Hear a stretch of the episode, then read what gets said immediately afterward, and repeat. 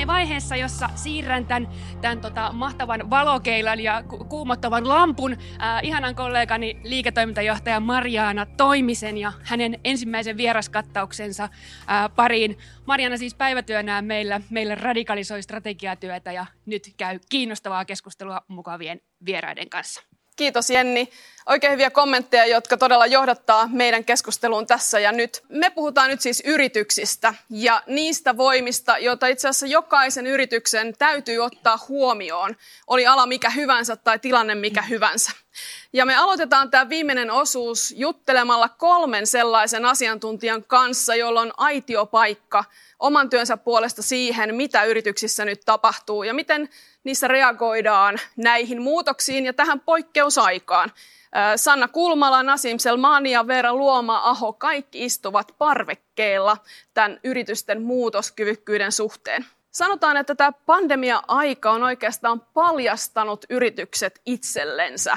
Se on oikeastaan, voi sanoa, että se on tämmöinen niin kuin laskuvesi, joka vetäytyessään näyttää, että mitä siellä pohjalla oikein on. Millainen on yrityksen luottamus, tilanne, mit, minkälainen ihmiskuva siellä on, ollaanko siellä uteliaita, ollaanko siellä varovaisia, uskalletaanko tarttua uuteen ja miten toivotaan kaikista yllätyksistä. Eli vähän sellaisia asioita, jotka liittyy yrityskulttuuriin, jota taas perinteisesti on pidetty yritys vanhanaikaisen yritysjohdon näkökulmasta tällaisena pehmeänä HR-asiana. Sanna Kulmala, sä oot hallitusohjelmaan kuuluvan Työ 2030-ohjelman johtaja. Ja se on tämmöinen hankeohjelma, jossa, joka on aika laaja. Siinä kehitetään työtä ja työpaikkoja. Siinä on mukana todella laaja kattaus keskeisiä työelämätoimijoita, kuten työmarkkinajärjestöjä. Mikä sun näkökulma on? Onko pandemia avannut yritysjohtojen silmiä vaikkapa luottamuksen merkitykselle ja näille pehmeille HR-asioille? Mä ajattelen niin, että tämä pandemia-aika on ehkä ennen kaikkea meille yrityksille kaikkinensa niin kuin sekä johdolle että henkilöstölle ja meille niin kuin ehkä kansanakin, niin jollain tavalla näyttänyt sen, että mikä kaikki on mahdollista. Eli jollain tavalla se, että sit kun oli pakko, niin miten upeasti me ollaan selvitty sekä siirtymisessä etätöihin että sitten suojaamisessa lähityössä. Ja, ja jollain tavalla toi sun upea intro siitä, että, että mitä, mitä tämä on niin kuin paljastanut, niin sanoisin näin, että, että kyllä se niin kuin sen luottamuksen ympärille kytkeytyy ja, ja ehkä ennen kaikkea sit siinä arjessa niin siihen, että mikä meidän kyky on käydä yhteistä yhteisötason keskustelua työpaikoilla, kun muutoskyvykkyyttä tarvitaan vielä pakko kysyä varsinaiseen kysymykseen, että mikä sun näkemys on, ottaako yritysjohto tosissaan nyt näitä asioita ikään kuin sinne kulmahuoneeseen asti, no, sitä luottamuksen kehittämistä ja näin? Siis ehdottomasti ottaa. Ja mä sanoisin, että, että ei varmaan koskaan ole me ei ole puhuttu työstä ja toimintatapojen työn kehittämisestä ja yhteisöllisyydestä ja toimintatavoista, niin kuin yhteisistä toimintatavoista niin, niin paljon kuin nyt. Ja se on kyllä taatusti kaikkien agendalla, uskalla väittää näin. No jos nyt katsomossa katsojana on joku, joku johtajan asemassa oleva, joka miettii, että, että no mihin, tässä on niin paljon asioita, niin mihin mun nyt erityisesti kannattaisi laittaa aikaan ja resurssiani kulttuurin kehittämisessä, mm. jos se kerran on niin tärkeää. Niin mitä, mitä sanoit, mikä yksittäinen asia on se, mihin kannattaa keskittyä, jos kaikkeen ei ole aikaa? Mä lähtisin, tuossa tuli hyvin noissa chattikommenteissakin, niin lähtisin kyllä aika vahvasti siitä, että mitkä on niitä elementtejä, mitkä mahdollistaa sellaisen niin kuin oppimisen kulttuurin, että miten me yhdessä ollaan niin kuin mukautuvia ja uteliaita ja oppimassa uutta. Ja se, mitä siihen tarvitaan, niin lähtee kyllä sieltä luottamuksesta ja turvallisuudesta. Että jollain tavalla niin kuin se tällaisten muutosmullistustenkin vaatima niin kuin ketteryys, ketteryys, niin kyllä se näistä asioista lähtee. Että, että ehkä semmoinen hyvä happotesti on mun mielestä se, että, että mikä on se meidän kyky käydä dialogia yhteisönä. Eli kun meillä tulee niin kuin näkymiä tai muutoksia, niin miten me pystytään niistä yhdessä keskustelemaan, miten me tavoitetaan se niin kuin koko porukka.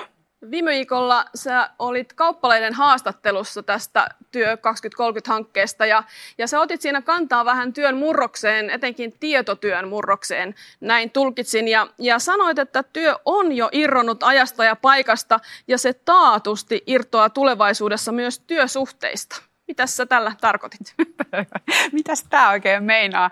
No mä tarkoitan sillä sitä, että, että kun meillä on ollut jo niin kuin monet näistä muutoksista, mitkä nyt otti tämmöisen vauhtikierroksen, niin oli jo käynnissä toki ennen niin kuin pandemiakin, mutta, mutta et onhan meillä ollut käynnissä tässä semmoinen niin työuriin liittyvä niin kuin kulttuurillinen muutos jo pitkään, että ne on sirpaleisempia ja, ja monipuolisempia ja, ja erilaisia kuin se perinteinen yksi organisaatio, yksi palkkasuhde niin kuin malli.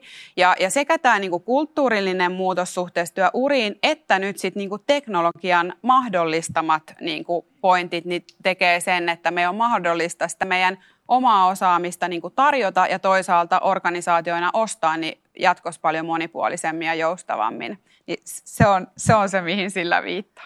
Tästä olisi kiinnostava jatkaa, mutta siirrytään hetkeksi nyt puhumaan moninaisuudesta eli diversiteetistä. Ja konsulttiyhtiö McKinseyn mukaan on paljon tutkimusnäyttöä siitä, että mitä enemmän diversiteettiä eli moninaisuutta työyhteisössä on, sitä fiksumpi se on tekemään myös ennakkoluulottomia bisnesinnovaatioita. Ja sitä fiksumpi se on ennakoimaan esimerkiksi asiakkaiden tarpeiden muutosta. Eli aika tärkeitä asioita saa aikaan diversiteetti työyhteisössä. Ja tutkimusten mukaan se tukee työyhteisöjen kykyjä tehdä rohkeita päätöksiä. No, tässä on kyllä aika, aika monta puoltolausetta siihen, että, että tähän teemaan moninaisuus ja diversiteetti kannattaisi kiinnittää huomiota. Nasim Selmani, tervetuloa. Kiitos. Sä työskentelet Day-Day-nimisessä konsulttitoimistossa operatiivisena johtajana.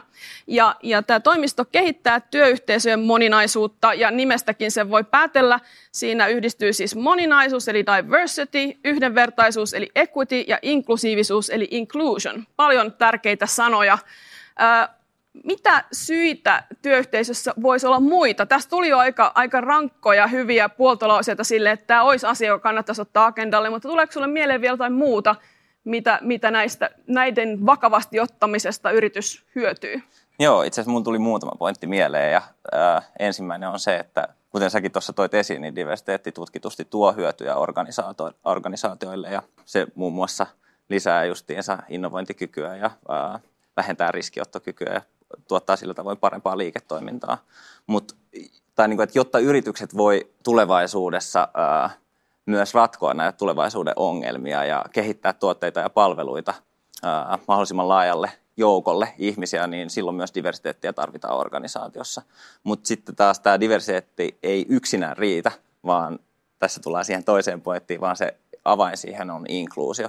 Eli inkluusion rakentaminen organisaatioissa on hyvin tärkeää. Ja ehkä juuri se, että ää, sillä tavoin, kun inkluusiota pystytään rakentamaan organisaatioissa, niin silloin ihmiset uskaltaa olla enemmän omia itseään ja ää, tulee nähdyksi ja kuulluksi ja otetaan mukaan päätöksentekoon muun muassa.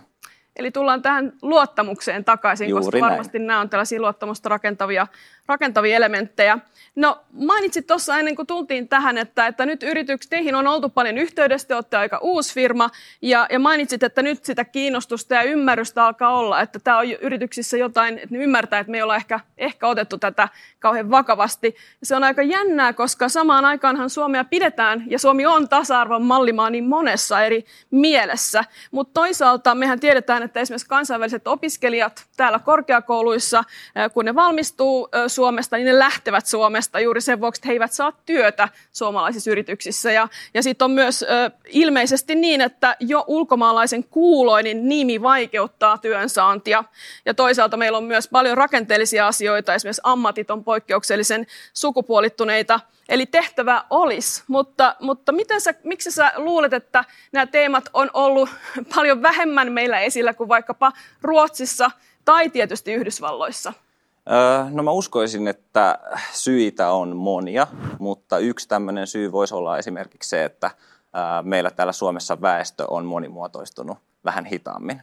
Silti näistä asioista on kuitenkin vuosikausia myös puhuttu, että työsyrjinnästä esimerkiksi on, on puhuttu myös aikaisemmin, mutta just se tieto ja ymmärrys näiden asioiden tiimoilta, niin se on lisääntynyt niin kuin todella paljon. Ja ehkä myös tämmöiset yhteiskunnalliset ö, ilmiöt, kuten, tai globaalit yhteiskunnalliset ilmiöt, kuten niin kuin Black Lives Matter ja Me Too ja ö, aasialaisiin kohdistuva viha, niin nämä on vauhdittanut niitä keskusteluja entisestään.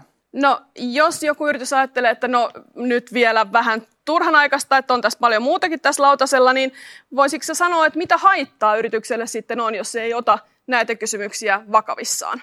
No joo, yksi tällainen haitta voi olla se, että tiimit, ti, tiimit on niin kuin liian homogeenisia. Eli esimerkiksi tuotekehityksessä saattaisi tarkoittaa sitä, että ei kyetä niin kuin näkemään niitä mm, mahdollisia sudenkuoppia tarpeeksi ajoissa. Ja tästä on hyvä esimerkki esimerkiksi Googlen tämmöinen niin kasvojen tunnistustekoäly, joka ei kyennyt tunnistamaan mustaa ihmistä ja gorillaa. Mutta sitten sen lisäksi, että on tämmöinen bisnesimperatiivi yrityksellä, niin on myös tämmöinen moraalinen imperatiivi. Eli kun me myös pyritään saamaan niitä ulkomailta semmoisia talentteja, huipputalentteja ää, ja niin kuin meidän organisaatioihin, ja, niin meidän on edistettävä just inkluusio, jotta me saadaan ne viihtymään ja pysymään täällä. Mutta sen lisäksi vielä tulevaisuudessa tai tulevaisuuden sukupolville, niin nämä asiat vielä vaan korostuu. Ja just luin yhden artikkelin, missä, missä niin kuin sanottiin näin, että, että mikäli näitä, asio- tai mikäli näitä asioita ei edistetä, silloin nämä tulevaisuuden työntekijät niin ei välttämättä hae sulle töihin. Ja osaajapula on tänään viimeksi ollut uutisissa, että nimenomaan osaajien houkuttelu eri maista kyllä, kyllä liittyy hyvin vahvasti siihen, että miten, miten työpaikat ja työyritykset ottaa, ottaa nämä kysymykset. Mm. Sitten vielä kolmas, kolmas iso, iso teema ja trendi, jota, joka liittyy myös pandemiaan. Pandemiahan on kiihdyttänyt ö, tiettyjä muutosvoimia ja digitalisaatiota erityisesti. Ö, toki myös verkkokauppaa ja, ja kotiremontteja siinä, siinä samassa. Ja monet sellaiset koville joutuneet yritykset ovat käyttäneet näitä poikkeusoloja hyväkseen ja investoineet rohkeasti uuteen. Joko sitten pakon edessä tai vaan ajatella, että nyt tai ei koskaan tai sitten ehkä molempia. Esimerkkejä on paljon, vaikkapa suomalainen Marimekko, joka joutui sulkemaan liikkeensä pandemian aikana ja, ja joutui YT-neuvotteluihin ja näin, mutta sitten jatkoi tätä rohkeaa kansainvälistymistä ja Adidas-yhteistyö sitten nosti kur- osakekurssejakin oikein reippaasti. Helsingin Sanomien visiotoimituksen toimittaja Veera Luoma-aho mikä sun mielestä olisi hyvä esimerkki tällaisesta poikkeusoloissa muutoskykyisestä yrityksestä? Tosi hyvä ja mielenkiintoinen kysymys. Mä mietin, että aika monet semmoiset esimerkit on ollut aika semmoisia ehkä niin kuin kuriositeetinkin omasia välillä, että monet on, ravintolat on muuttaneet niiden toimintamalleja, alkaneet myydä lounaita, aterioita ulos, tehnyt sellaisia pieniä muutoksia, jotka ehkä enemmän sit on ollut sitä hengen ylläpitämistä kuin, niin kuin varsinaisesti sitä tulevaisuuden bisneksen tekemistä. Ja nehän on ollut hirveän tärkeitä esimerkkejä, koska ne on tuonut meille kaikille semmoista niin kuin toiveikasta ja, ja luottavaista oloa. Eli, eli siinä mielessä ne on tosi tärkeitä. Mutta että aika moni niin kuin iso yritys, tai aika harva iso yritys siis on pystynyt niin kuin kokonaan tässä nyt kääntämään laivaa. Et ehkä enemmän niin kuin ne voittajat ja häviäjät, häviäjät on niitä, jotka, joita tämä niin kuin koronan tekemä muutos on niin kuin suosinut ja sitten he on onnistuneet äh, ottamaan siitä kaiken irti, että otetaan nyt vaikka esimerkiksi Harvia, joka tekee saunoja ja, ja spa-tuotteita ja joka on ollut valtava hitti ja niin kuin onnistunut tämän kriisin keskellä niin kuin käyttämään sitten tietyllä tavalla sit hyväkseen sitä, sitä tilannetta, missä me ollaan. No, hyviä aikeita ja hyviä ideoitahan on, on perinteisesti varmaan ihan kaikilla yrityksillä ja kaikissa työyhteisöissä, mutta kaikki eivät saa niitä tapahtumaan. Mm. mi, nä, näet sä omasta positiosta käsin, että mikä yksittäinen asia vaikuttaisi siihen, että tuollainen muutos tai innovaatio tai rohkea loikka sitten aidosti toteutuu niin, että se näkyy työyhteisössä ja viivan alla? Mm, mä mietin sitä, että, että onko just kyse visionäärisyydestä vai onko kyse äh, siitä kyvystä laittaa asioita tapahtumaan. Ja, ja mm, mä juttelin keväällä Seth Godinin kanssa, joka on tunnettu markkinointiguru, ja mä kysyin häneltä tätä samaa, tämän saman kysymyksen, ja hän vastasi mulle, että, että tällaisen kriisin aikana pärjää ne, joilla on anteliaisuutta.